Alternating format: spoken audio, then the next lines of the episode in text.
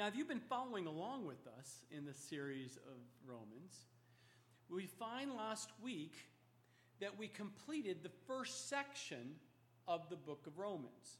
And the first section consisted of chapter 1, chapter 2, and the first 20 verses of chapter 3. And the theme was really heavy. Now, I think I'll probably find that people might start coming back to church because we're finally af- done after week after week after week talking about the wrath of God, the judgment of God, the condemnation of, of by God on the lives of you and I as a sinner born as a sinner, it can become a very heavy, heavy topic to seek to, t- to teach week after week after week. You think it's hard to hear it. Imagine me t- having to teach it. But today we can breathe. Today we can talk about the next section. And the next section will take us here in verse 21 of chapter 3, all the way through Romans chapter 5, verse 21. We will see the second, sec- second section of the book, and it's about the righteousness of God. And what a blessing it is to teach this aspect and to hear this aspect of the teaching. Now, if you remember in this first section, we, we talked about, uh, and Paul wrote about four different groups. Now, if you remember them, the first group was the paganists, the ones who rejected God. They were deserving of the wrath of God. Then the second group we learned was the moralists, those who were judging others in place of God. They thought they were God, so I have the ability to judge others. They were deserving of the wrath of God. Then we saw the third group. The third group was the religionists, those who thought they had a right standing with God just because they were a religious person, that because they knew the Word of God, and they were somehow automatically uh, going to not deserve the wrath of God. They didn't have to worry about anything. And then we saw the fourth group, which was us, the rest of us, everyone else who is guilty of being a sinner. And we learned that we were sinners right from birth, that we didn't become sinners, we were sinners. We were born with a sinful nature. And we saw that also in Psalm 51, 55 1. And we also see it in Romans 5 12. It says, Therefore, just as though one man's sin entered the world and death through sin, thus death spread to all men because all sinned. So we came to the conclusion last week that yes, all of us deserve the wrath of God because we were all sinners. We we're all good for nothing, rotten people right from the core, and that only by the grace of God could that change. And today we'll see that come about. As Paul shifts and changes the, the tone, changes the topic, changes the, the view, or looks at the other side of the coin, as they say, and we now look at the righteousness of God. And we will see that Paul shifts from the wrath of God to the righteousness of God and from condemnation to justification. Now, the justification or the righteousness of God is the key theme of the book of Romans. That make sure you highlight because that is what Paul is getting across throughout the book of Romans, and as we will see, is the highlighting and the importance of the righteousness of God. And that that righteousness, that justification can only come as we are justified by faith. Now, the lifelong question always comes that someone at some point in your life is going to ask this question How can I be saved? How can I be justified? How can I be made righteous before God? How can I have eternal life? That question will be asked by all at some point. But how do you answer that question? How can you answer that question if someone asks you that question? Does it just, just happen? Well, Paul explains it here, and on into next week, as we see in chapter 4, he explains it very practically. Now, we also see that this question has been asked from the very beginning of time. In, in one of the oldest books, we see Job himself in the book of Job, Job chapter 9, verse 2, asks that very question. We also see the rich young ruler in Matthew 19, verse 16. How can I have eternal life? The Philippians jailer even asked that question in Acts chapter 16, verse 30. What must I do to be saved? How can I be righteous before God? That is the question that has been asked by all. But take note. Last week we saw Paul stating clearly that the law condemns all of us. It points all of us to the only hope of salvation that we have, and that is the grace and the mercy of God and the forgiveness of our sins through Jesus Christ. Period. There is no other way. And any religion or anybody outside of a religious uh, or organization that says you can add or delete from that and to be and you can still be saved because you're just a good person is wrong because it goes against the clear teaching of the Word of God. And the fact that all of us, Jews and Gentiles, are all under sin, and there's no difference between a Jew and a Gentile in terms of salvation. Each one of us who believes in Jesus Christ is justified from all the sins he or she has ever committed. And so the question is, is then what is justification? It means that it's just as if we've never did it. When God says, I have you've been justified. It says, you've never, as we sang, I've been justified. I've never, like I've never sinned before. Now, that's very difficult for many people today because it's hard for them to grasp a hold of the fact that they've been justified by God because they have been forgiven of their sins by God. That they can't just let it go. They because they, they, they continue to live in the past, or they continue to live in, and or allow the enemy to condemn them of their past. But God is forgiven. God is justified. So that we can stand before Him cleansed by the blood of Jesus Christ. God looks at me as though the rebellious, disobedient, sinful of my past has ever been, has never happened. Justification means to be made righteous, not by the law, not just knowing God generally, but that we are linked to Jesus Christ personally. It's that personal relationship with Jesus Christ that makes us justified or righteousness of God in our, my life. You can't just have a generic, I love God, and not realize you must have a personal relationship with Jesus as your Lord and Savior. That is the key. James says the demons have a belief in God, but they're not saved.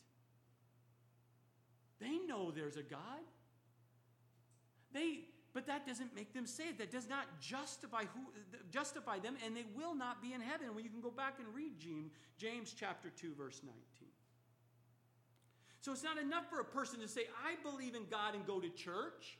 No, we must believe in the Lord Jesus Christ because the source of justification lies in the embodiment or the embedment in the person and the work of Jesus Christ. Period. There is no debating of that. And as we learned before, you're just, you're just a heathen who wants to justify their sinful lifestyle. Or you're the moralist who put yourself in God's position. You love to judge other people. Or you're the religionist who goes by the law and thinks you're somehow awry because you know the law inside and out. We learned all that. But Paul says here, where the righteousness of God comes about with a personal relationship with Jesus Christ. And because of that, God credits my faith in Jesus as righteousness. My hope is in the gripping power and the loving grace of God through his power of the Holy Spirit. John chapter 15, verse 5 says, I am the vine and you are the branches. He who abides in me and I in him bears much fruit, for without me you can do nothing. And if you think you can do something apart from Him, you've been deceived, you've been fooled, you've lied, you've been lied to, and you've accepted that lie. Because apart from Christ, I have no justification before God. None, none whatsoever.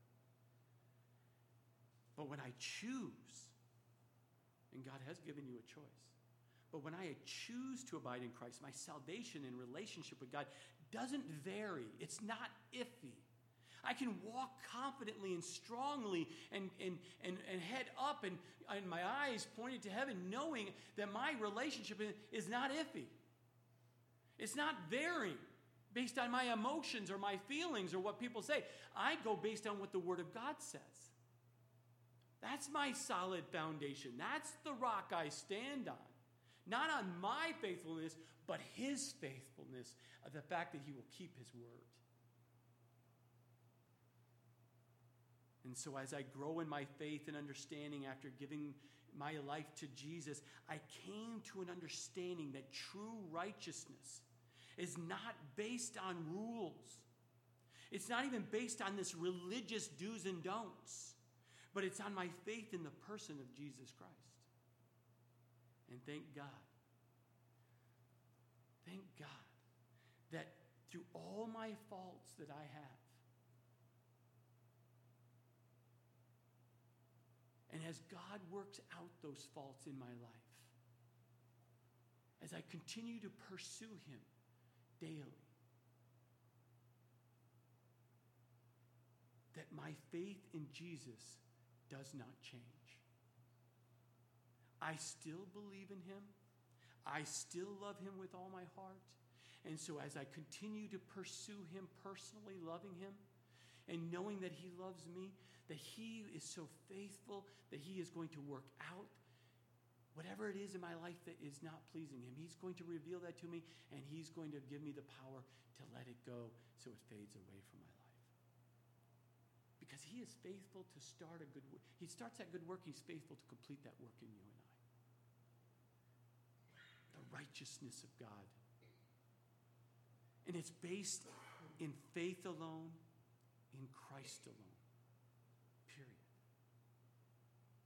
Now we're getting started. Let's turn. Let's read along here, verses 21 through 31. That was just the warm up. I'm getting ready. Here we go. Romans chapter 3, verse 21. But now, the righteousness of God apart from the law is revealed being witnessed by the law and the prophets. Even the righteousness of God through faith in Jesus Christ to all and on all who believe.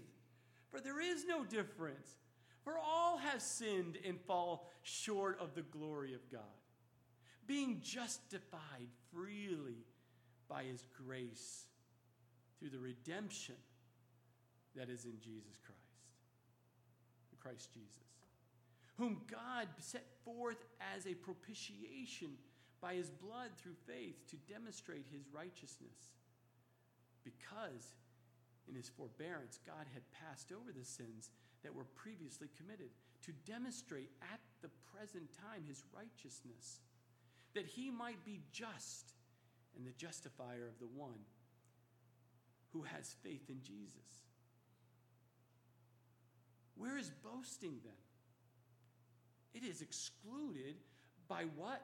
Law of works? No, but by the law of faith. Therefore, we conclude that a man is justified by faith apart from the deeds of the law. Or is he the God of the Jews only?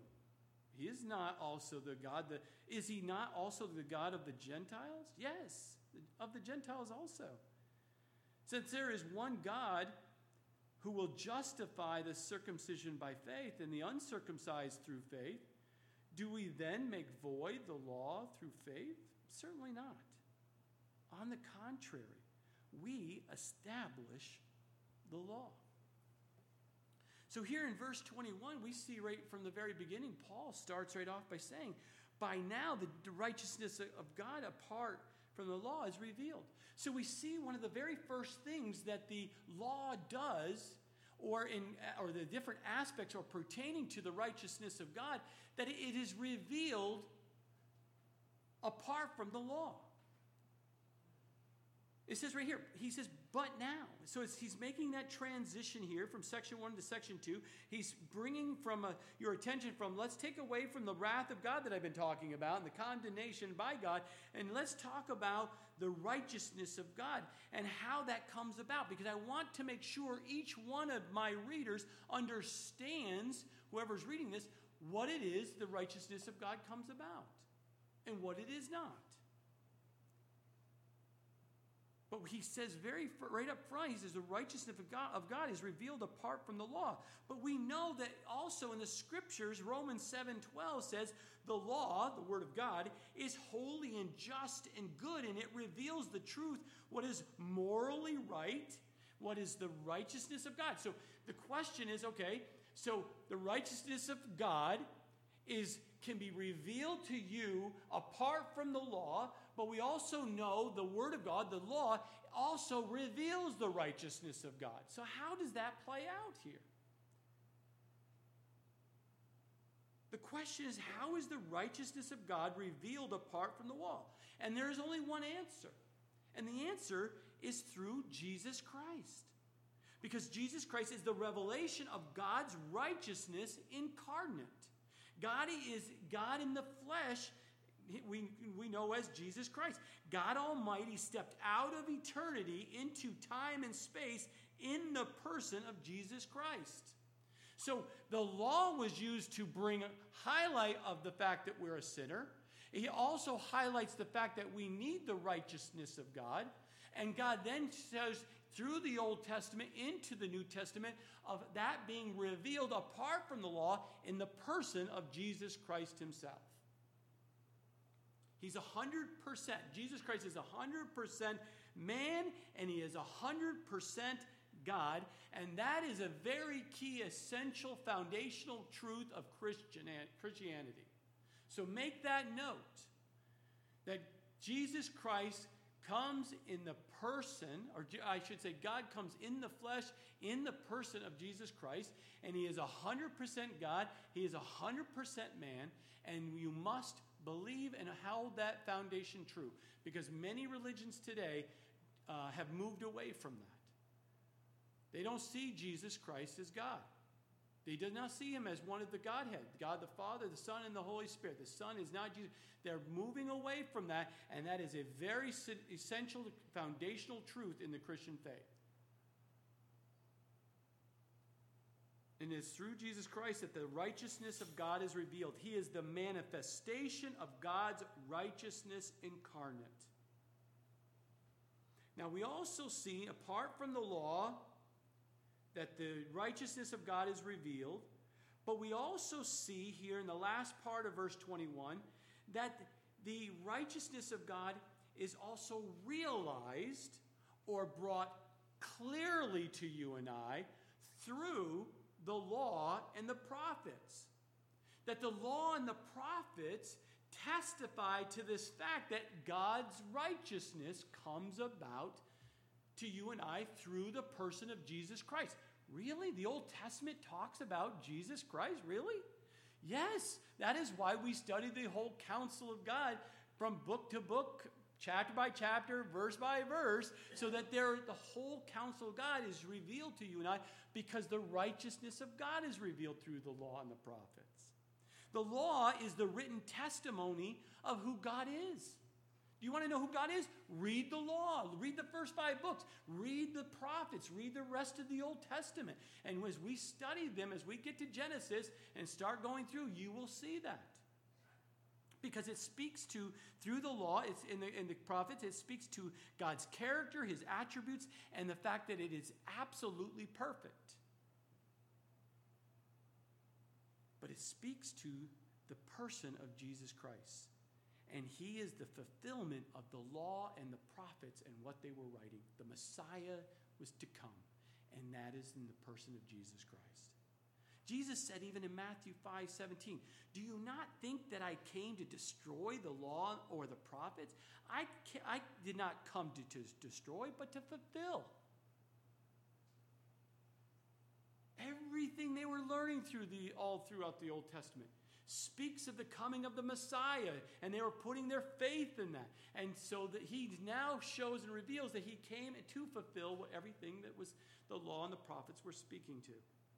He is the embodiment of all the law and the prophets that's written in the scriptures. Jesus said in John 5 39, You search the scriptures, for in them you think you have eternal life, and these are they which testify of me. That is why we study the scriptures in totality. That's why we do not miss anything that the scripture has for us. We study the whole counsel of God. Paul even said that to the Ephesian elders, didn't he? He said that in Acts 20, verse 27 For I have not shunned to declare to you the whole counsel of God. Do you see how important it is? That's why that's one of the key, you know, identities of, of Calvary Chapel for us is that we go verse by verse teaching so that we get the whole counsel of God because we want to miss nothing that God has for you and I. And then next week, we will see in chapter 4, Paul will illustrate this truth. In the law, he's going to use Abraham's life as the example that we will see in Genesis 15 6. And for the prophets, he's going to use David's life, and then he'll use that as, and we'll see that in Psalm 32, verses 1 through 2. So he's going to use that next week more specifically as, he, as we move on. So we know that the righteousness, or the aspect of righteousness of God, is revealed. Now, apart from the law, we see it's received by all who believe.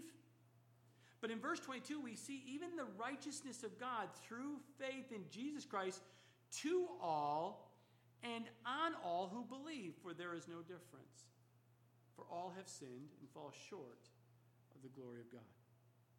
So he makes it clear, Paul makes it clear to you and I and to the readers that salvation is available to all on equal basis. Everyone has an equal playing field. No one can sit there and say, oh, you're from the other side of the tracks. That is why you got saved. Oh, you came from a rich family and you had the education available to you. That is why you got saved. No, no, you can't. Oh, you came from the Jewish family. You're Hebrew. Oh, that's why you were saved. You were raised in a Christian family. You had parents who knew the Lord.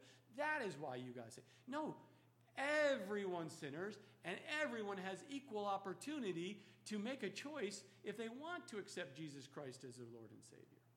Everybody. By putting your faith in Jesus, all who believe will be saved. Justification is for all mankind, regardless if you're a heathen or a Hebrew. It's for the whole world. How do we know that? John 3:16. For God so loved the world. Didn't that come to your mind? For God so loved the world, he gave his only begotten Son, that whoever believes in him should not perish, but have everlasting life. John 3 17. For God did not send his Son into the world to condemn the world, but that the world through him might be saved. How can this happen? There's only one way to enter into salvation, and that's by faith. Faith in Jesus Christ. We are all given a measure of faith to point us to the Savior. How do I know that? Romans chapter 12, verse 3 says, For I say, through the grace given to me, to everyone who is among you, not to think of yourself more highly than you he ought to think, but to think soberly. Why do you think soberly? Why should we be humble, humbled in this? Because it says, as God has dealt to each one a measure of faith. He gives you enough measure of faith to come and make a decision for Jesus. We all have faith that God has given us. But the question is for you and I today is where do you put that faith in? The measure He's given you of faith, where have you put your faith? Is it your faith in Jesus or is it in the world? Is it in Jesus or in yourself? Or another person, or place, or thing, or organization? Where have you taken that measure of faith that God has given you? Did you take it and give it into Jesus, or have you given it into some system? And where you place your faith will determine your salvation. It will ter- determine your destiny, your, if it's heaven bound or not. But what about others, Pastor? What about others? I'm a pretty good person. I look to my right and my left, and I'm doing pretty good here. I don't do this, I don't do that. I haven't gone here and I haven't gone there. Here's your problem if you're thinking that. You're, you're looking to the wrong person to the left and to the right. The only person you can compare yourself is to Jesus Christ. He's the only perfect one. Comparing yourself with your neighbor is not going to help you. Comparing yourself between you and your spouse will not help you. Comparing to yourself with the person sitting to the right or left is not going to help you. It's between you and God, and we have a problem comparing ourselves to the wrong person. But what about the Old Testament people? What about those who lived before the cross? Before Jesus died, what about them? How are they saved? Well, they're saved the same way you and I are saved by faith. Really? Oh, yes. The Bible says in Genesis 15 6 that Abraham believed in the Lord and he accounted it to him for righteousness. Abraham was saved by faith just like you and I. And yes, that was before, um, before circumcision was laid out as a commandment in Genesis 17. So he didn't have, he wasn't following the law or following steps to be able, oh, I got circumcised, so I must be saved. No, no, no. That was before. He, he was saved by faith before that circumcision commandment. He was saved before Exodus, before the law was given under Moses. So he can't sit there, I listen and I did all 10 commandments, so I'm saved. No, no, no. He was saved by faith before the commandments were given. Today, your homework is to go back and read Hebrews chapter 11. Chapter 11. Read the hall of faith of those who were saved by faith. Look and see the diversity in their background. Study the lives of those people. See, the Old Testament saints looked forward to the cross, to the coming of the Messiah by faith, and they were saved. They knew the Messiah was coming. They believed it by faith. They did not have sight. They did not see Jesus at that. They believed by faith, and they were saved.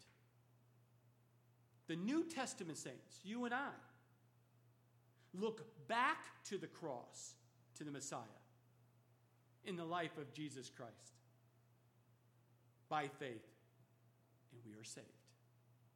Do you see that? It's by faith, it's not by works.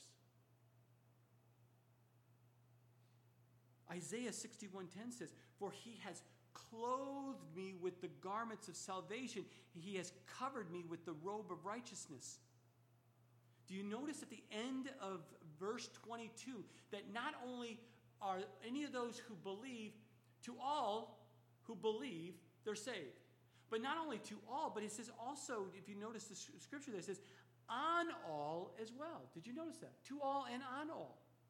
So, not only to all who believe, but then God comes and clothes us or garments us with the robe of righteousness. Psalm 132 9 says, We are clothed with righteousness. Second Chronicles 6:41, we are clothed with salvation. Galatians 3:27, for as many of you were baptized into Christ have put on Christ. Romans 13, 14. But put on the Lord Jesus Christ and make no provision for the flesh to fulfill its lusts.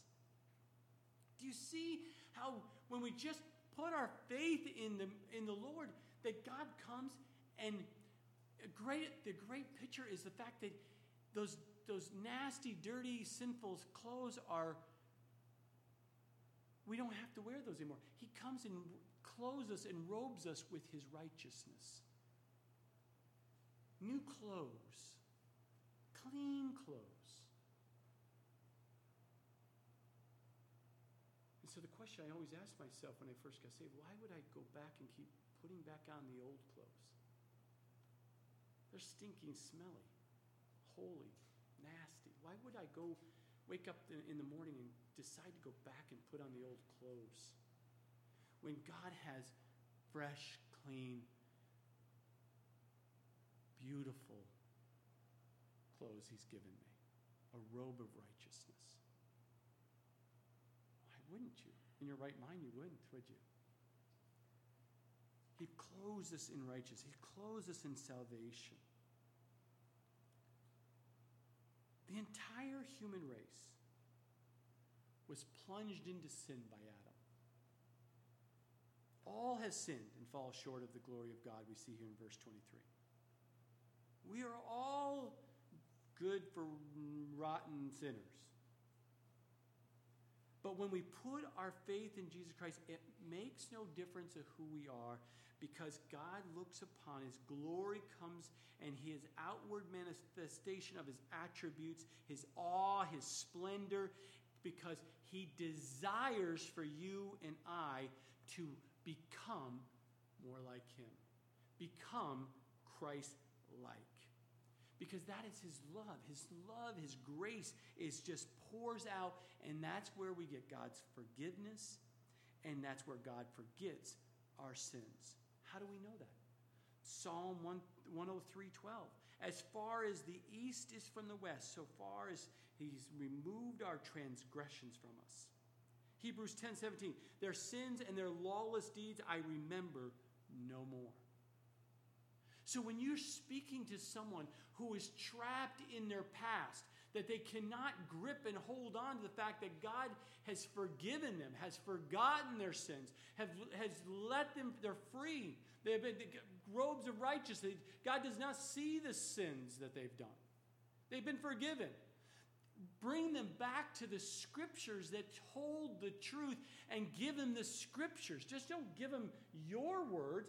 Give them the scriptures that have taught over time has speak truth to the lives of those individuals so that they can be free. Because the word is true.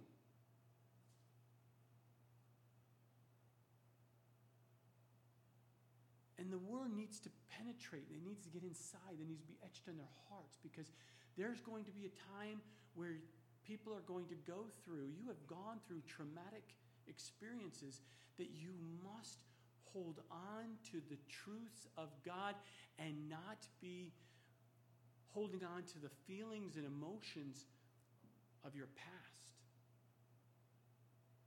Because your past does not dictate your future. God dictates your future if you will let Him do that. We are justified by the finished work of Jesus' cross and the work, and we now receive the righteousness of God in us and on us. In verse 24, we now see another aspect of the righteousness of God, and that is the redemption through Christ. We see here in verse 24 being justified freely by his grace through the redemption that is in Christ Jesus. We have been justified by grace. So, what is grace? It is that unmerited, undeserved, unearned favor that God is willing to be poured out onto your life. And because of man's sin, God has stepped in with his provision of righteousness. He has made a way, He has come up with a solution for our sin problem. You're not able to solve your sin problem. But God came and gave you a solution. You just have to choose it. It's free, it's a gift. And God justify, justification of those who choose to believe and in, in the fact that He's provided this free gift of grace, this unmerited favor that you and I did not deserve. And he did that by sending his only begotten Son to redeem mankind. Redemption means to liberate or freed by a ransom pay, uh, uh, payment. And if you look at the original Greek word here for redemption, it's called apolotris, which speaks of a man going into jail, purchasing a slave for the purchase of, uh, for the purpose of setting him free totally and completely. Never to be a slave again. Redemption. Jesus was willing to come so that he could come and purchase you out of the slave of sin, out of the grips of Satan. Not to make you a slave to Jesus, not to be a slave to this world, but to set you free completely, never to be a slave to sin or Satan ever again. He purchased you and then set you free. Do you understand it? Have you gripped that into your life and understanding what it means to have, to be born again, to be saved? Jesus said in 15, John 15, 15, I no longer call you servants, but what? Friends. That the payment was made by the death of, of Christ on the cross at Calvary, and that price of payment for human sin, which was secured and released for that forgiveness of and salvation for anyone who believes.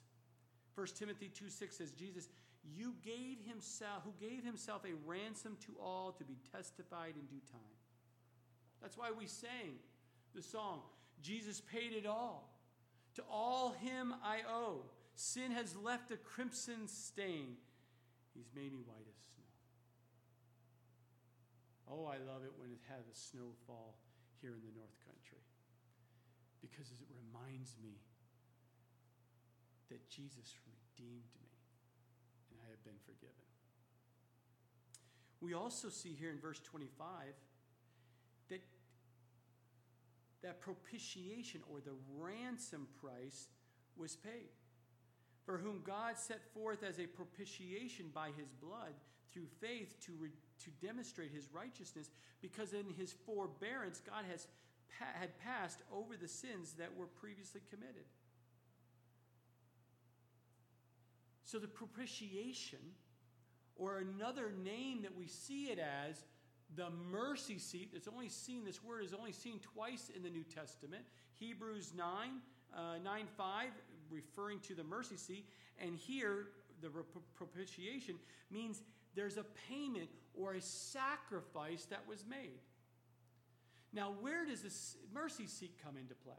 Well, that takes you back into Leviticus chapter 16, verse 15, which we refer to as Yom Kippur, or the Day of Atonement, where the high priest went into the, um, the temple, into the Holy of Holies, where the Ark of the Covenant was, and there he took that, that goat, that sacrificial animal, he took the blood and he sprinkled on the Ark of the Covenant so that that, that blood would cover the sins of Israel for that year. And that ha- could only be done by the high priest. That could only be done by the sacrificial animal that was a perfect animal. There was no blemish, there was nothing on there wrong with it. It was sacrificed. It was that blood that was then sprinkled on the Ark of the Covenant into the Holy of Holies for the forgiveness or the covering at that time of the sins of Israel. And that, that act of sprinkling of blood on that sacrifice or on that mercy seat of the Ark of the Covenant paid the ransom price for those sins of Israel and redeemed them out from under their sin. This was the cover or the atonement for the Israel's sins as a nation, and it satisfies God's wrath for another year. Now, Paul is bringing this in so there's an, a, a parallel for you and I. that Jesus Christ is the sacrificial lamb, and his blood is what's coming to be the sacrifice for you and I, because it's only by blood that can cover the sins of the world. And it's by that blood of Jesus Christ that paid the ransom price for your sin and my sin and redeem us from Satan and from the sins that we were wallowing in. Amazing that Jesus Christ left heaven to live among us and to die for us. He was the perfect sacrifice. He was slain before the foundations of the world that we see in Revelation 13 8. And Jesus Jesus' death is the final sacrifice which completely satisfied God's demand against sinful people and changed the course of his wrath from those who believe. Ephesians 1 7 says, In him we have redemption through his blood, the forgiveness of sins according to the riches of his grace. That is good news you should be sharing with those who have not believed yet. 1 Peter 1 verses 18 and 19. Knowing that you were not redeemed with corruptible things like silver or gold from your aimless conduct received by tradition from your fathers, but with the precious blood of Christ as, the, as of a lamb without blemish and without spot. And we celebrate that, don't we? We come together as a church family. Occasionally, we come together. We come to the Lord's table. We come to communion and commune with our Heavenly Father, the bread representing His body and the cup pointing to His blood. Why we sang the old hymn What can wash away my sin? Nothing but the blood of Jesus. And we celebrate that.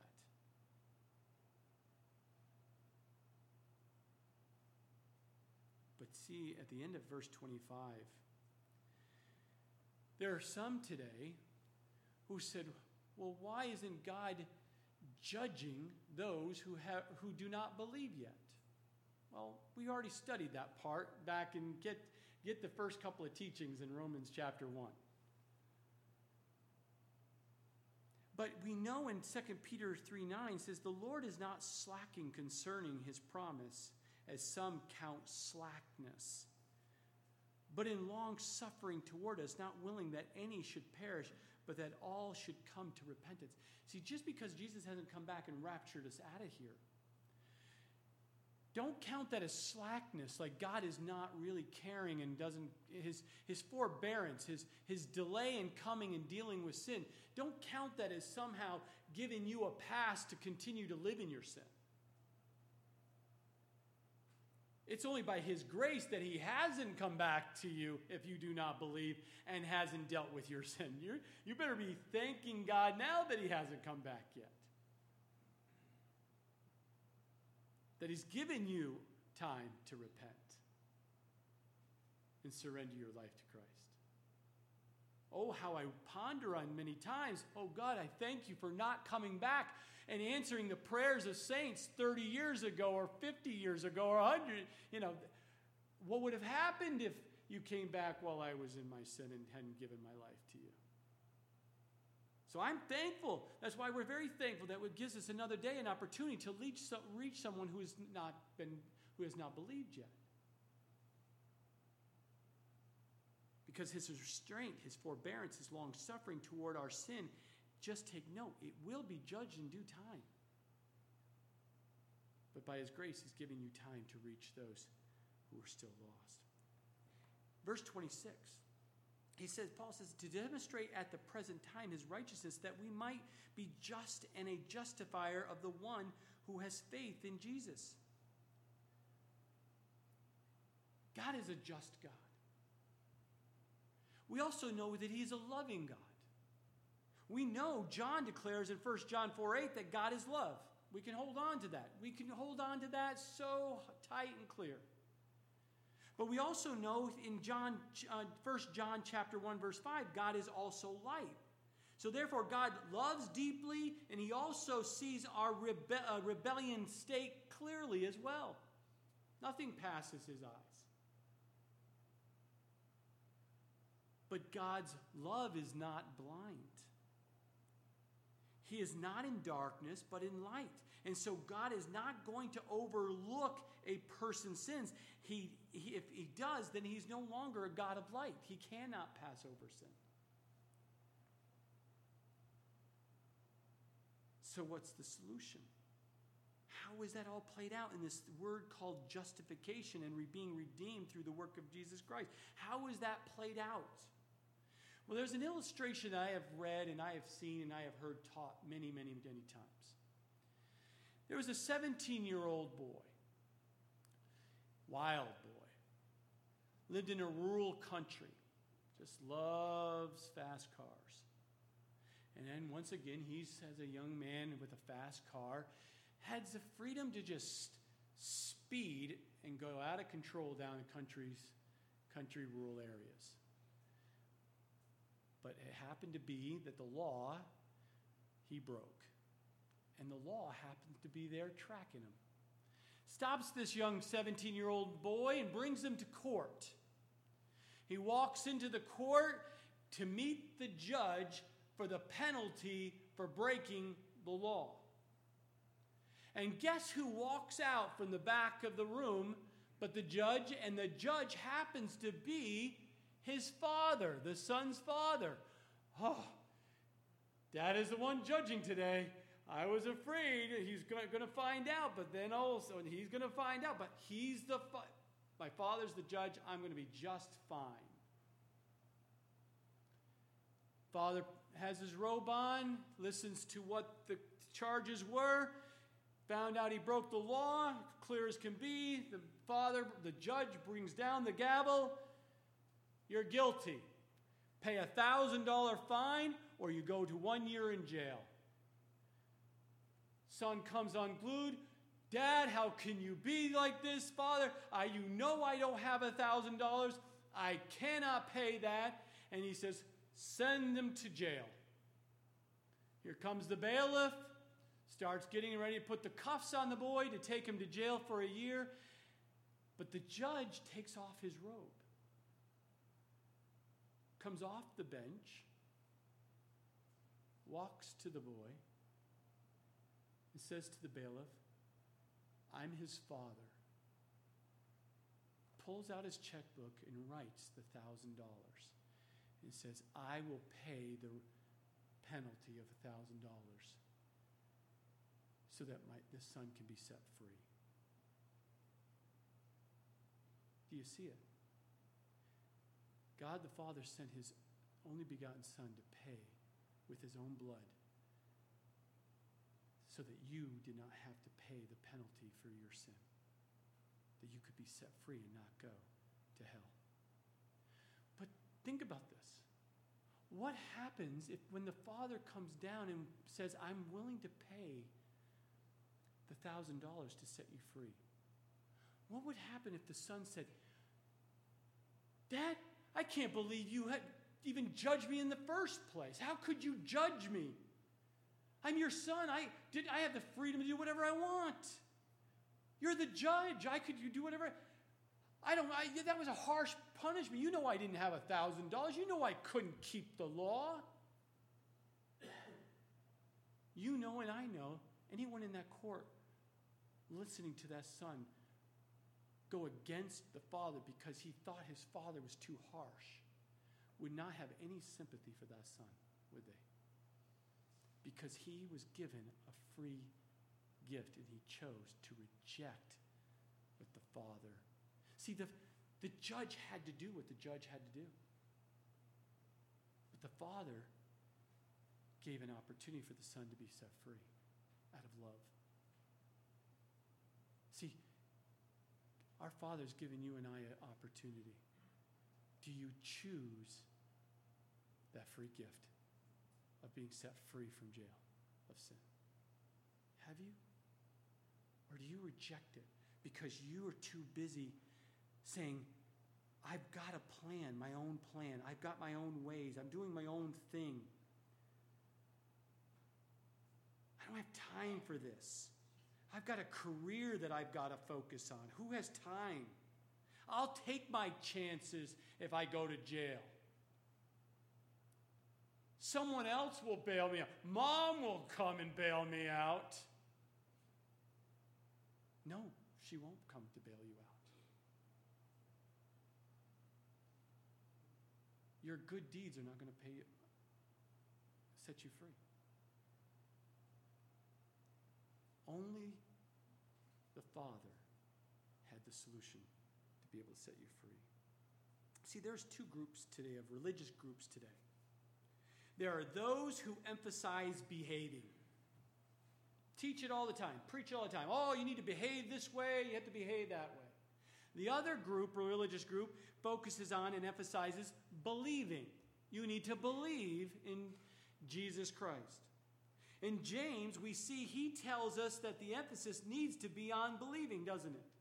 Since the way we believe will affect the way we behave. That's why we don't teach, oh, behavior modifications here. Because we know when you have a strong faith and belief in Jesus Christ, it's only a matter of time your behavior will line up with the scriptures you know. That the things that God has revealed in your life, your behavior will line up with what is good and right and just. Because the Holy Spirit's doing a work in your life. And so, Paul, here in the last few verses, here, and we'll wrap this up, verse 27, where is boasting then? Those who boast in the positions and what they've done on this earth, how is that going to play out? It is excluded, he says. What about the law or works? No, but by the law of faith. So we know the righteousness of God is re- will remove any boasting that takes place in heaven. Praise the Lord. Can you imagine if God allowed the boasters to be in heaven? They'd be boasting about everything. Did you see how much I my, read my Bible every day? Do you see how much I prayed? Do you see the, the, the, the scales on my knees for being on my knees? Because I prayed every day on my knees. You stood. That wasn't good. They'll be boasting on everything. I went to church every Sunday and three more times during the week. No, no, there'll be no boasting. The righteousness of, the righteousness of God washes away any boasting. We see it even in 1 Corinthians 1.26. For you, for you see your calling, brethren, that not many wise according to the flesh, not many mighty, and not many mo- noble are called. So those, things, those who think they're better than others, take note, you're at risk. Those who think they're mighty and stronger and wealthy and white, you're at risk. You think your flesh is stronger, you're at risk. Because no one in heaven will look at me, look at I look what I kept, all the commandments, look at me, look at me. No, no. All attention will be on Jesus Christ, their Savior. And you will bow down and you will worship him. In verse 28, Paul says, Therefore, we conclude that a man is justified by faith apart from the deeds of the law. So we even see the righteousness of God. The deeds that you do are not going to be counted as righteous. Only the righteousness of God and what He gives will be counted. No deed can possibly give us a right standing before God. And today, so many religions say you must go do this and earn your way to heaven. You must earn God's love. No, He loved you before you were even even thought about turning your life to Him. Even in Romans 3:20 we saw therefore by the deeds of the law no flesh will be justified in his sight for the for by the law is the knowledge of sin. Romans 7 7. What shall we say then? Is the law sin? Certainly not. On the contrary, I would not have known sin except through the law. For I know not having for I would not have known covetousness unless the law said, You shall not covet. See, the law brings to light boundaries and understanding of where we are to be, what is good and right and just. And for us to think we can just break the law, that the law is optional, God says the righteousness of God is what we should follow. And then right here in verse 29 and 30, we see, he, or is he the God of the Jews only? Is he not also the God of the Gentiles? Yes, of the Gentiles also. Since there is one God who will justify the circumcised by faith and the uncircumcised by faith. So there's no partiality. There's no one's going to be more than another. In, Romans 2:11 says for there is no partiality of God. P- Peter said in Acts 10:34, "In truth I perceive that God has no partiality." We're all lumped together. We're all going to be equally looked and, and examined. And then in verse 31, do we, do we then make void the law through faith? Certainly not. On the contrary, we establish the law. So, for us, knowing the law, knowing the Word of God, knowing that we're saved by faith in Jesus Christ, that makes us righteousness before God. We're justified before God. That when we do that, what we bring to light is that we're actually reaffirming what God's word says through our life when we do do this. We are saved by grace through faith. That is why the law was to bring highlight to us. Because if we didn't know that we we're sinners, then we wouldn't know that we need to be saved. But by bringing to, to the law out in front of us to say, this is what you need to be, and you know you fall short of that, then you realize you need a Savior from the sin that is dominating your life. It's, it goes hand in hand. So, the question that many people today ask well, then why have the law? Why even study the Old Testament? And there are churches out there today that don't even study the Old Testament, they, they're a New Testament church only. But Paul makes this certain and clear right now. We do not get rid of the law. We reaffirm what the law had been talking about and pointing toward the Messiah to come and that we need a Savior. That the law is perfect and holy and is a picture of God. It shows how important it is for you and I to know. The Bible tells us in Galatians 3:24, therefore the law was our tutor to bring us to Christ that we might be justified by faith.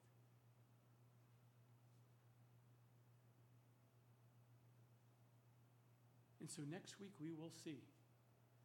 Paul will use Abraham's life as an example of someone coming to faith. We will see as it plays out in Romans chapter 4 and into chapter 5 we will see salvation through faith alone in Christ alone in the lives of these people. See, the good news for us, the good news is that when we surrender our lives to Jesus, we now have the righteousness.